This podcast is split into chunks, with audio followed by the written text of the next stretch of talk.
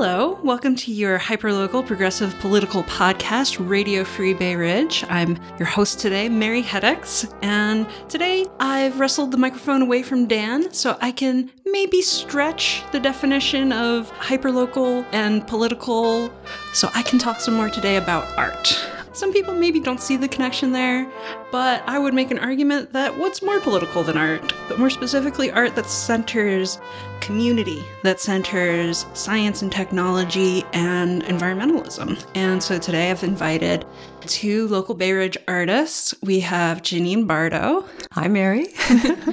and Elena Soterakis. Hello, good morning. Thank you so much for joining us today. Thank you for having yeah, us. Yeah, thanks. We're happy to be here. Now, I met both of you guys through Stand 4, and I invited you in today because this is a gallery here in Bay Ridge. I just showed up one day and was like, there's all these cool artists here. so, how did that happen? I just woke up to this one day, but you guys must have been working on that a while. well, Stand has been open for about two and a half years. I met a lot of the artists in Bay Ridge through my project that was called Stand. I was doing pop up shows in the community. I would go to a space and I would design a narrative around that place. And then I would put out a call to artists and then do a pop up show. We had a show in a carriage house that was really nice on 69th Street. Like it's the beautiful row house on the corner. Mm. It's something I always used to run past and love it. Mm-hmm. I got to that house because I did a show at Reach Paper, and that was one of the pop up shows. And that's where I met most of the Bay Ridge artists. I think John Avoluto might have put a call out and saying, Hey, artist, I didn't meet John before that. Oh, wow. And I met him at the paper show. But at that show, Elena mm-hmm. had a piece in that show. Tamara Zahakovic, mm-hmm. John Avoluto, and Annalise Jensen didn't have work in that show, but a friend of hers submitted some work. And I got to know Annalise through that one mm. as well. So the paper show was like a real connector. And then the woman who owned that house was at the show and she said to me, I have this really nice garage. Are you interested in doing it? So mm. so that's how those shows came about. So we did seven shows in the community. Isabel Garbani became a part of it. So a lot of the artists I met through that first project that I was doing. And then um, I was looking for a studio space and I thought maybe I'd look for a storefront while I was looking for a storefront, the real estate person showed me this doctor's office. And I walked in and it was just perfect. A doctor's so, office. Yes. So you could still see the medical office. You know, the awning still says medical office. I haven't done anything about that I yet. like that you kept that up. Yeah, I kind of like it. Yeah, because it's like I feel like it's, we're, we're, we're fixing things, yeah. you know. the space itself has four studio spaces, and I have my studio there. John Avoluto did have a studio space for a little while, but he's definitely still a part of the space. David Gitt, Danielle Bullock, and there's a new artist, but community member, Joni Flickinger, who's in there now. And we have Elena, who's going to have her solo show in uh, September. So Isabel Garbani is also organizing a show of Middle Eastern artists from the US and from overseas in November. I think there was an exhibit that was all Italian or Italian American artists. Yes, John Avoluto organized that one. The first show was I curated with Molly Flanagan. She lives in Bay Ridge as well. We brought together a group of artists that were dealing with environmental issues. What was the title of that show? That was called Reconceived Notions. Mm-hmm. From that show, one of the artists really liked the space and the mission of the space because the mission of the space is really to bring community into it and bring art to the community. And that's how I started the Stand Project. The brick and mortar space is called Stand 4 because it has four studios and we should be standing for something. That's the point of anything that comes into the space. It's neat uh, that the name of the place is a call to action mm-hmm. itself. Yeah, yeah. Yeah, exactly. I did want to ask you what's so perfect about having an art space in a doctor's office? It sounds really corny, and I, I kind of like the idea of I feel like we should be healing thing. I, I, really do. I literally, I really feel like we should be healers. It sounds very kumbaya, I know, but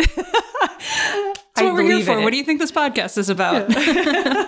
um, that's great. And here I, I just thought it was because there were sinks installed in all of the examination rooms. that's, that's, true, too. Yeah, yeah that's true phys- too. We have the physical space lends exactly. itself, like the lobby areas, the gallery. I mean, it does work yeah, very well as an art space. Mm-hmm. Yeah, for the art studio specifically, when you yeah, need to they, clean out brushes or exact, whatever. Right, having a, a, water source for an artist is a big thing, you know, and having their own little space. They're, they're small spaces, but it's nice, and and the uh, area and it's a comfortable space too. So, and each artist is also, you know, like David has been doing some great things with the Fort Hamilton high school students. And he's been doing after school programs and they've been doing little pop up shows themselves and he gives them agency. And that's been really nice. And he has this daily life project that he's doing where there's a bulletin board outside of the space that he just changes and puts work up for people to respond to. Yeah, I think daily life is, he kind of curates some of the aspects of that on a Facebook page. We'll have a link to that if anybody wants to check that out or check out the bulletin board on 78th Street between 5th Avenue and 4th Avenue.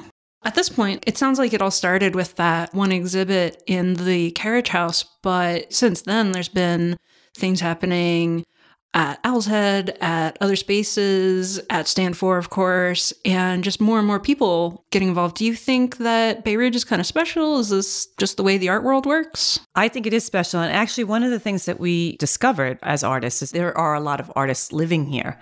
Hmm. They don't necessarily work here because there's not a lot of industrial space or studio space, but there are a lot of artists that live in this neighborhood. So through Stand, Owl's Head, all of these connections, there's a lot of artists coming together and now working together and collaborating. Yeah, and I think being an artist, it's very solitary. A lot of artists spend time in their studios, and um, I'm realizing now more than ever that that connection and that collaboration feeds my practice so much, and I grow so much. And I think that I've really benefited from this community of artists, and it really feels like a family, and it feels really safe.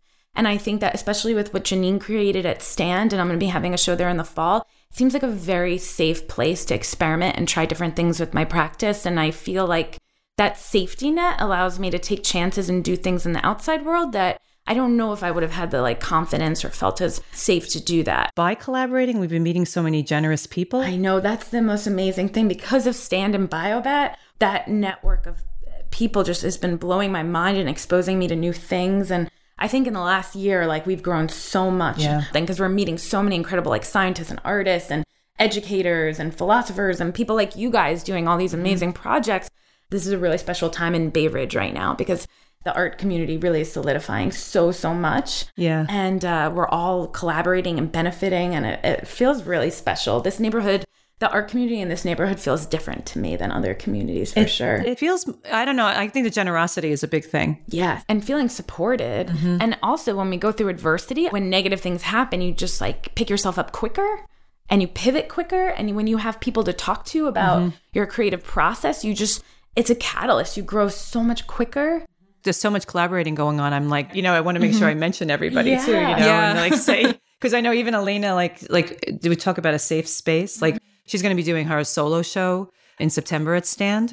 I like the idea of Stand being a place for people to experiment. But yeah, because for my work, I'm a painter and I make work about environmental degradation. I use mixed media and collage and oil. And I've been really wanting to break outside the 2D format for a long time, but haven't really had the courage to do it or figured out a way to do it. Because of Stand, I connected with an artist, Tatiana Arocha, who Janine has exhibited and worked with. And she said that she would be happy to curate my show and work with me. So I feel like for my upcoming show in the fall, I'm going to be working with Janine and Tatiana, and those feel like two really safe people to work with and collaborate with and experiment with. And I feel like I'm benefiting so much from Stand. Plus, I was thinking about how much I benefit from not having to go into the city or go to Bushwick or go all the way to Gowanus. Like there's really substantial art programming happening right here in the neighborhood. And you know, when everyone's working long days, sometimes it's really exhausting to have to travel 30, 40 hour to get somewhere. And to the fact that I can walk around the corner and go to stand and see like amazing artists from the Amazon. I mean, the the caliber of artists that Janine brings in is incredible. Tatiana was also in the first show, Reconceived Notions, and from that show, she brought in a group of artists from the Amazon. And that was an amazing show too. So it was like they all did a residency in the Amazon. And there was a musical component yeah, to that, was. which was, was un- percussion band. And I, I mean, I was I pinching myself. I, I remember like a myself. video installation. I was like, this is happening in Bay Ridge. Like huh. this is here. Yeah. yeah, it was just really exciting. And Mike Klimau, who she collaborated with, he did a great job with that too. So she's coming back to curate Elena's show. We've been working with Tatiana. She does these little picnics around about climate change. Annalise Jensen has been doing the same thing. And so there's a lot of that happening. Saw was a big connection too. Storefront Art Walk. Storefront Art Walk that John Avoluto had organized for seven years. And Janine and I worked together on that, and Molly Flanagan Yep. worked together, and Isabel Garbani. And I think that we had so much fun that we knew when Janine and I launched BioBat Art Space, I was not at all worried, can Janine and I work together? Right. We've been working together and collab for a, a long time. Right. Well, let's uh, switch gears a little and talk more about BioBat. This is actually a gallery in the Brooklyn Army Terminal. How did you find out about this space? And can you tell me more about that? Yeah, so I'll mention another Bay Ridge artist who also has a space, Ellen Coleman Izzo, and she has print space on Senator Street. And she's got a printing press there, and she does these First Fridays, and she opens it up to the community. So she's doing a lot of great things too. So Ellen, she introduced me to the director, uh, BioBat. It's a biotech company, and they sublease to biotech companies. And they wanted to bring in art into the lobby space, which was kind of set up as a gallery. And they wanted to bring education in and community. And I have a background as an art educator. And when I sat down with them, I was very interested when I saw the space because it's 3,000 square feet. Of, There's uh, 20 foot ceilings. yeah. It is on the waterfront and there's waterfront views. The light is beautiful. Yeah, it's an amazing The design, the architects that created the lobby, it's like a very substantial art space, just raw. It took up a few months and I it, I got back to them in September and they said we want to open a show in January. So then I was really overwhelmed. Which is not a lot of mm. time. No, it's not a lot of time Yeah. to do a show for this And also size. to launch a new space. Yeah. So all of these people I've been talking about, a lot of them I run with on a regular basis. So I was running with Elena one day and I was talking to her about this space and I said, I'm overwhelmed. I don't think I could do this. And she's running alongside me and she's like, I'll help you. I'll help you. And I was like, okay. and then That's it was so uh, great. And so it was great because Elena took it and ran with it. Elena, what made you want to get involved? Had you done anything like this before? I had attended a couple of conferences through LIGO projects. That was a SciArt conference, and I follow SciArt Initiative. And I'm very much interested in artists that are dealing with the intersection of science and art. And earlier that summer, I was in Houston in a two person show. And at that show, I was approached to see if I'd be interested in launching an art space in an old motel. So my partner and I, who lives in Houston, we put together this really comprehensive five-year business plan, and it went through many, many rounds. And I had invested a lot into it. That really sparked something in me where I'm like, wow, it'd be really fun to run an art space. And before that, I had never really thought about doing anything like that. And ultimately, long story short, the project stalled and nothing really happened with it. And I think ultimately, the owner of the property wasn't 100% convinced that we could pull it off. So I was feeling very sad that this project hadn't taken off mm. because I invested so much in it. Right. And that's where community comes in handy because Janine Bardo, Isabel Garbani, Tamara Zahajevic, Annalisa Jensen, they took me to Tannerine. They like nursed my wounds. They like helped me process what was going on. They were like, don't worry. And ultimately, when Janine said that she had this opportunity to potentially do something with an art space, I jumped on it because I had wanted to do that so, so bad. And I had the business plan and I had You had everything. I she had everything, right there. It was like the timing couldn't have been Wow. more perfect. Yeah, so I just took basically what I wanted to do in Houston, and a lot of those elements transferred over to BioBat. she just brought this whole thing to a new level. So we curated the first show in January.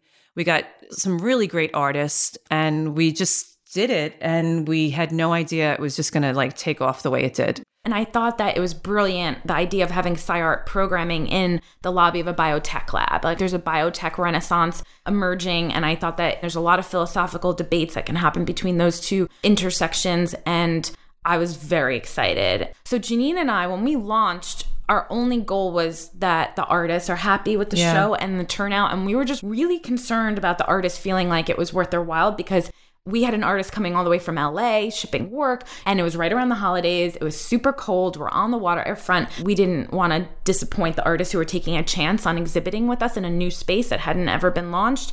And then when we had the opening and we had a packed house, Yeah. Janine and I were like, wait, what? we, and we were shocked when people were saying to us, you know, there are hardly any brick and mortar spaces entirely dedicated to the intersection of science and art. This one woman was like, Do you know what you did? Like, do you know what you launched? And we were like, No, we didn't. I think my entire focus was on the artists and feeling like we didn't let them down. We're both artists that really like science. We do a lot of research in our own work. Science Times is a big inspiration in our practice. So it's like we it seemed like a natural fit, but then we didn't realize there was a whole sci art community. Like there's it's a movement. It's a movement. I think it's the newest that's going to be the art movement now. In this world that we're living in, the way things are changing, climate change, this is where it's going. Collaborating with scientists, asking a lot of good questions. And we really believe that the merger of science and art could really solve a lot of issues of tomorrow. There's a lot of innovation that can Yeah. happen and thinking about 21st century issues and solutions and the concepts behind the work and artists that we're dealing with are very interesting. Uh, you mentioned the business plan that you wrote for the gallery in Houston. What does a business plan for an art gallery look like? And is it really different from any other kind of business? I think that they are very similar. Like, I definitely was looking at other types of business plans that then I adapted for an art space. Basically, the way we did it was we broke it down first year, third year, five year, and estimated revenue, like where we'd get funding, different levels of support. We wrote our mission, vision, values. Financially, it was very in depth, but it was also very in depth in our goals and figuring out what needs the community had and then trying to fill those needs. So a lot of research went into like demographics and thinking of the space as a community space for not just art but for local organizations and One example is we are working with Elisa Gutierrez, who's curating the uh, 2020 spring show.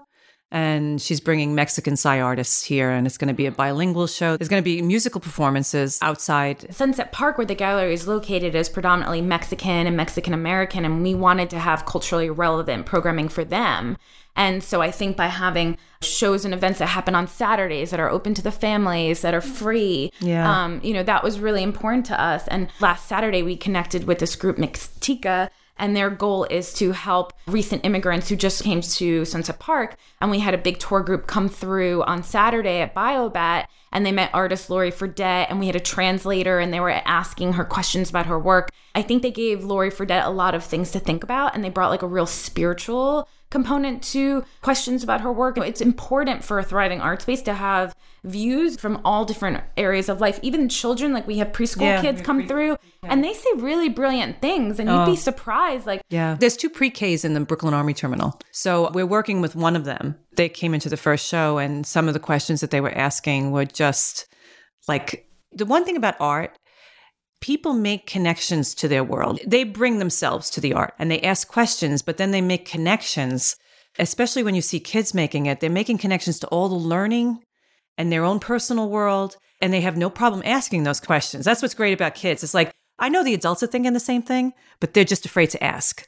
You know, but the kids are like, oh, what, you know, what is that? That looks like a, that looks like a bubble or something. You know, they just ask. one of them was even making the connection between water droplets Yeah. and there was like it looks like sound wave. yeah, like sound It- waves. sound waves Because the water was, yeah, Yeah. it's like kind of like sound waves. They were making all of these. amazing just- connections. And now we know that when we have preschool kids come through or any big groups, it's important that the artists are local to come be there Mm. to hear the feedback and responses because You don't want it just to be art insiders because that's a little bubble that you, li- you know, like it's, you want art out there. You want, broader Yeah, audience and the community for mm-hmm. sure.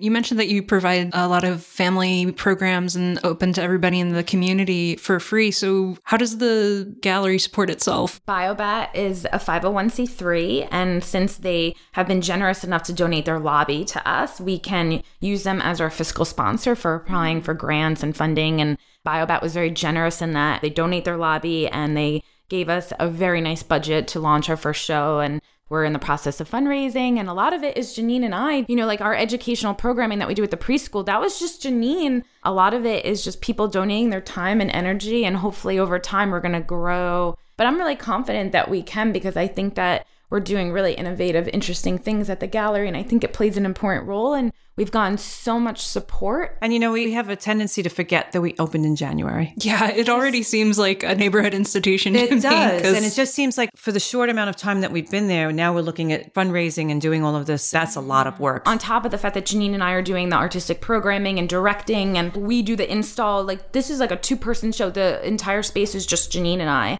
So we're always looking for support from other organizations. And it seems like a institution already. I went to the opening for Summation and Absence, and it was full just people coming and talking to artists. Also, like I think you can see the Brooklyn Army ferry like from the gallery if you look out the window. It's very, and that helps because people love, especially in the summer, taking the ferries. And it leaves you a couple hundred yards from the gallery. So Yeah. even though it seems like it's in a remote destination, people, once they've been there, find that it's very easy to access. Have you gotten a lot of people coming from other parts of the city? Yeah, we Yeah. had people at our opening from Jersey. We even had a woman from Cornell, and she took a five hour bus to get Yeah. there because there aren't that many exhibition opportunities for artists dealing with the realm of science and art. And we were just shocked that for our second show, we have bioart pioneer Suzanne Anker, who's launched the SVABES, the School of Visual Arts Bio Art Lab, which is one of the only labs that's specifically for artists to play and tinker in. And then we have Elaine Whittaker. She's a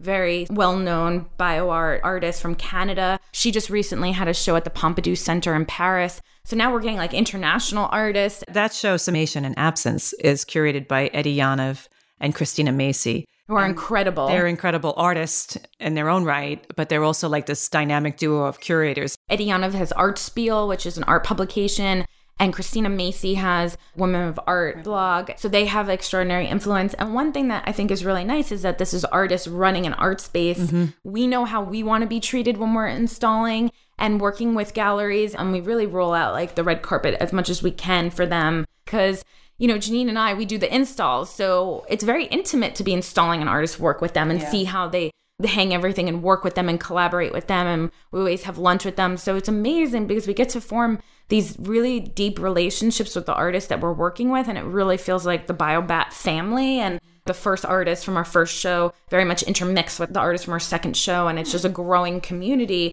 around people who are interested in science and art. Everyone's been so open and generous. That's where things really kind of explode. That's when the world can be better. Yeah. They want things to grow. they're so much more than just exhibiting artists. They're supporting us and talking to us about mm-hmm. what we're struggling with and helping us.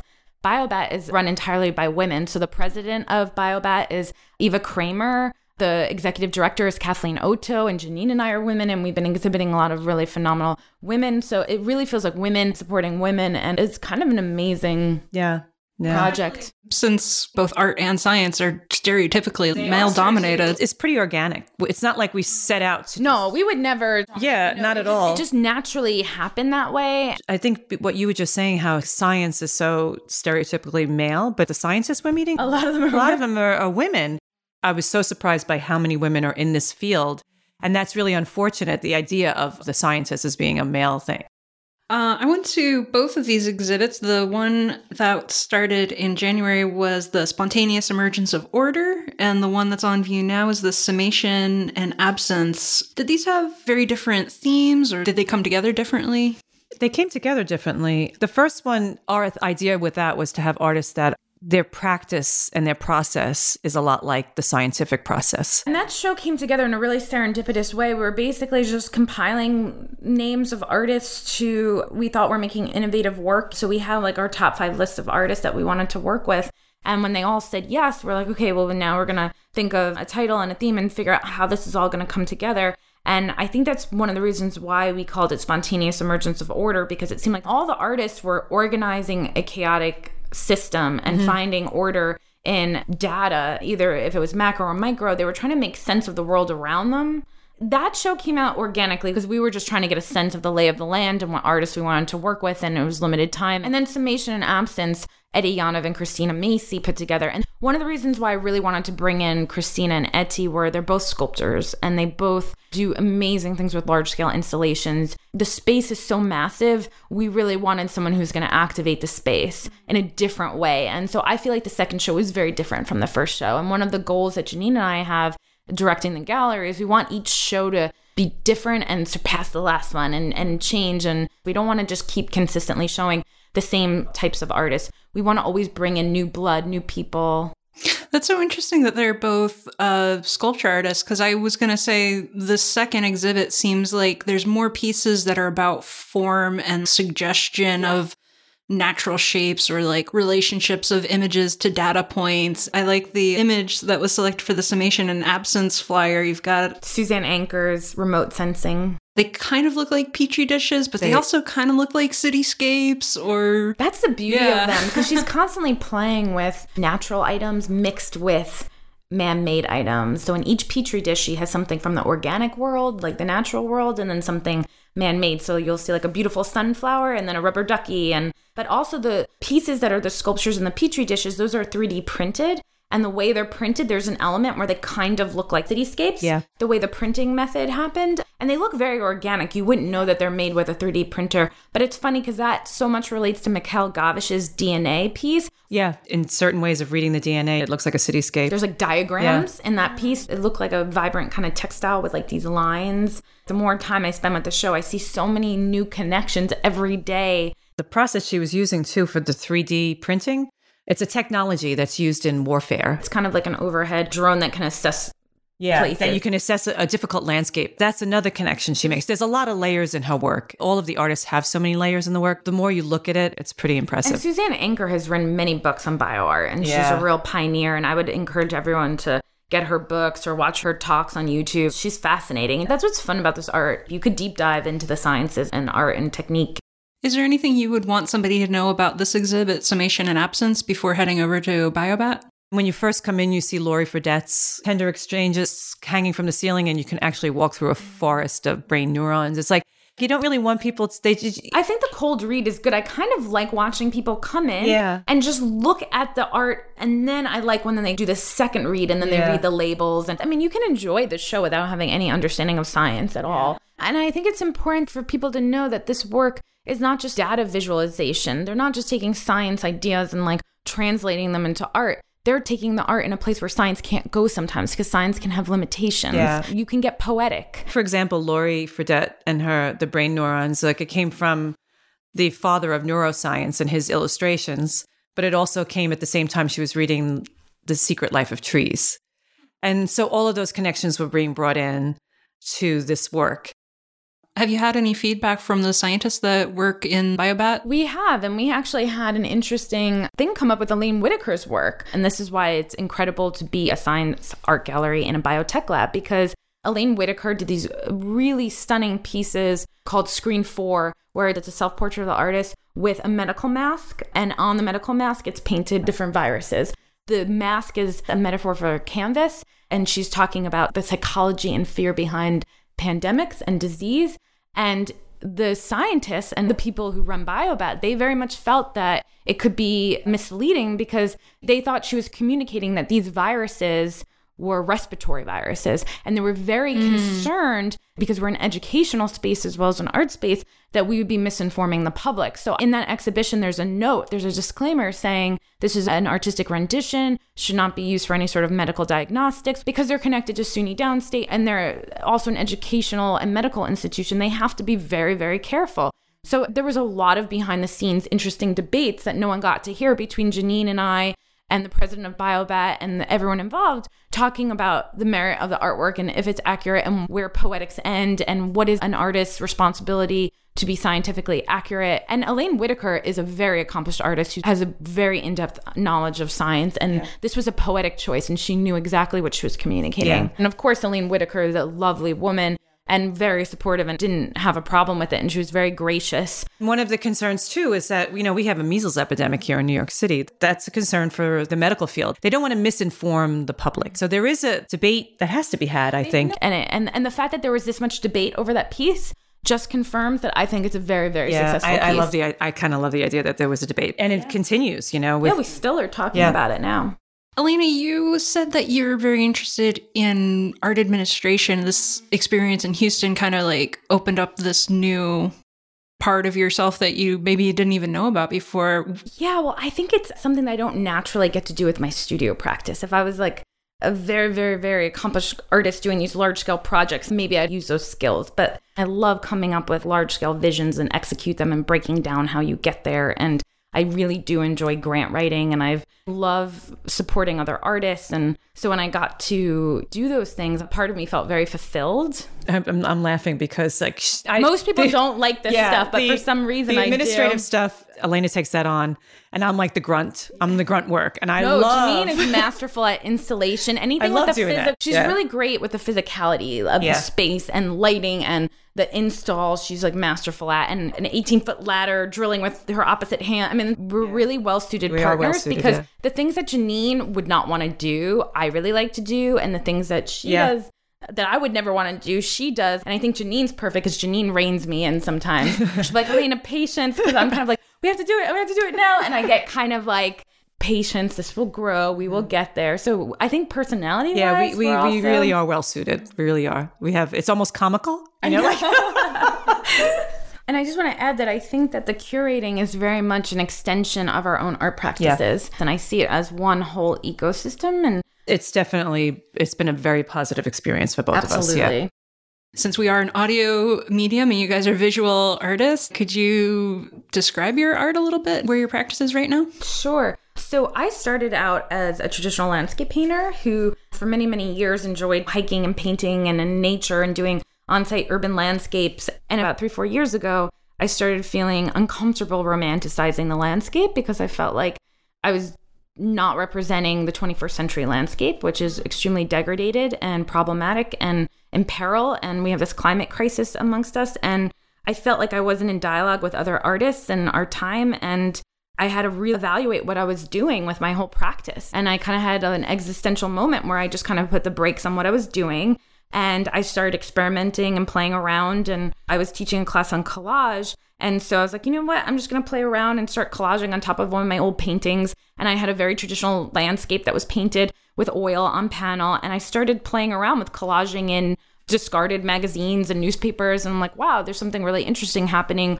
where the natural landscape, which was painting oil in juxtaposition to these like collage materials, really looked like waste. And then I started painting on top of the collage and putting shadows and making it seamless with the landscape. And so I started this whole ecocide series about environmental degradation. They're traditionally painted landscapes with collage and debris and detritus. And because of that, then I started really following climatologists and learning about marine pollution and drought and getting into like the socio-political stuff of climate change and the politics that create it. So tomorrow I'm actually going to a climate panel discussion at Christie's on environmental art and it just kind of opened up this world. So I've been following artists that deal with science and ecology very closely. So I would say that's how the science kind of connects to my work. My work has always been about our connections with the natural world and how poorly we treat what's given to us. I have a real love for science and politics, and this is stuff that I read all the time, and it makes its way into my work. But a long time ago, I've always been a lover of trees and they became kind of a metaphor for us although they're kind of a more benevolent. I found something human in the trees. Of course we always like to bring ourselves to something else you know but um i just i don't know what it is. I have some sort of connection and even when i draw them and i and i'm around them i feel like there's some sort of communication happening. Call me crazy but um i won't call you crazy. I i frequently like I'm just talking trees. I'm like that's a great tree Oh, tree. Yeah, you know. Sometimes I, I smack down. I'm like, you're not showing enough appreciation for that tulip tree. it's not easy supporting the moth population, you oh, know. I know. There's so much. I mean, there's really like when you know of the science of trees, when you really delve into what trees are doing in this, you can't even believe it. Like, and you read it and it sounds like this fictional like place that you're going to.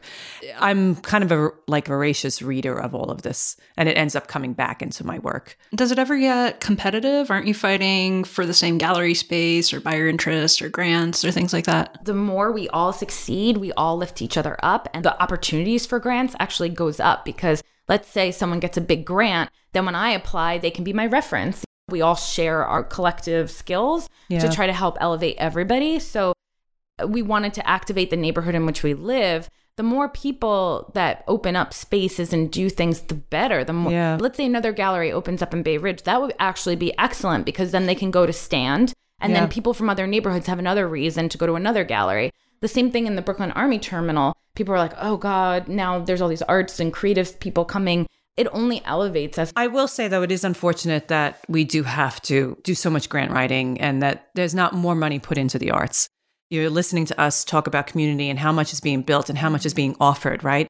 And this is all done with blood, sweat, and tears, right? Yeah. No one's given us money for this. Think about a, even a little bit of funding, how far it could go.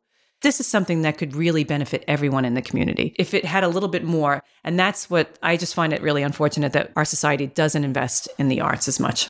Do you have any advice for uh, maybe younger artists or artists that you know are really into that isolative part of their work and like don't feel connected to a community?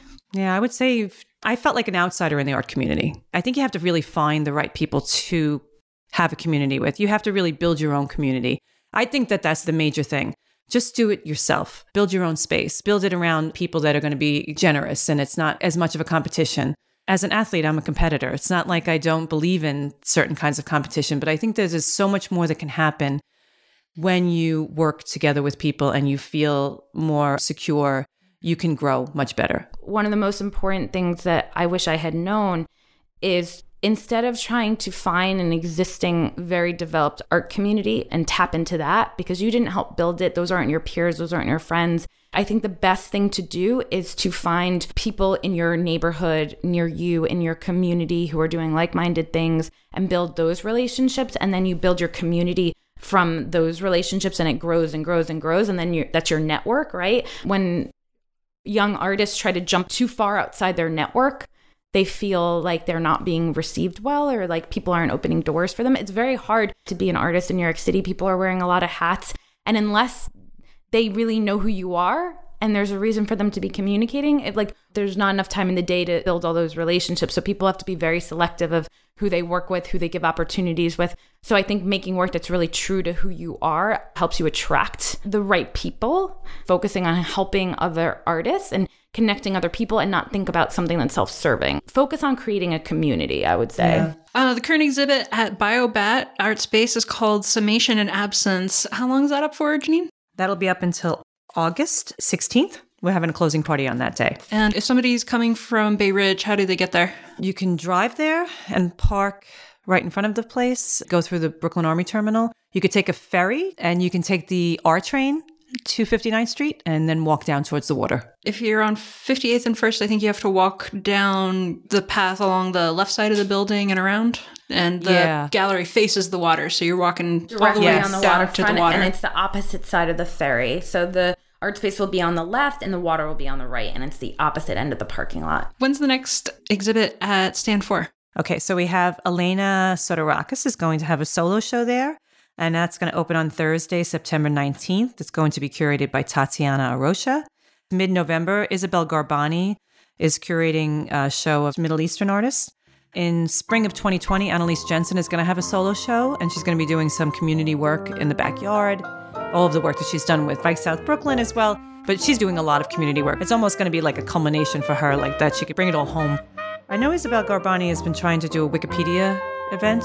We'll probably have something like that during the and summer. And that's where she takes, um, she has people uh, add entries to Wikipedia of female artists. Hmm. Mm-hmm. Great. We'll have to keep in touch and make sure to retweet that and Stand 4 Galleries right in Bay Ridge on 78th Street between 4th Avenue and 5th Avenue. You can check it out. Is it open most weekends? When we have a show up, we will keep it open on Saturdays. But um, if somebody wanted to come and see the space and talk to me and have a visit, they could contact me on the website. What's your website? www.standconnect.com. Great. And our Facebook, Instagram? Facebook and Instagram. Yes. Well, thank you for coming in today, guys. We've had a real wide ranging discussion, answered a lot of questions that I had about how arts work in Bay Ridge, and it's been a pleasure to have you in the studio today. Thank you for coming. Oh, thank, thank you, Mary. This was this such a great. treat. Yeah. Great, thank you.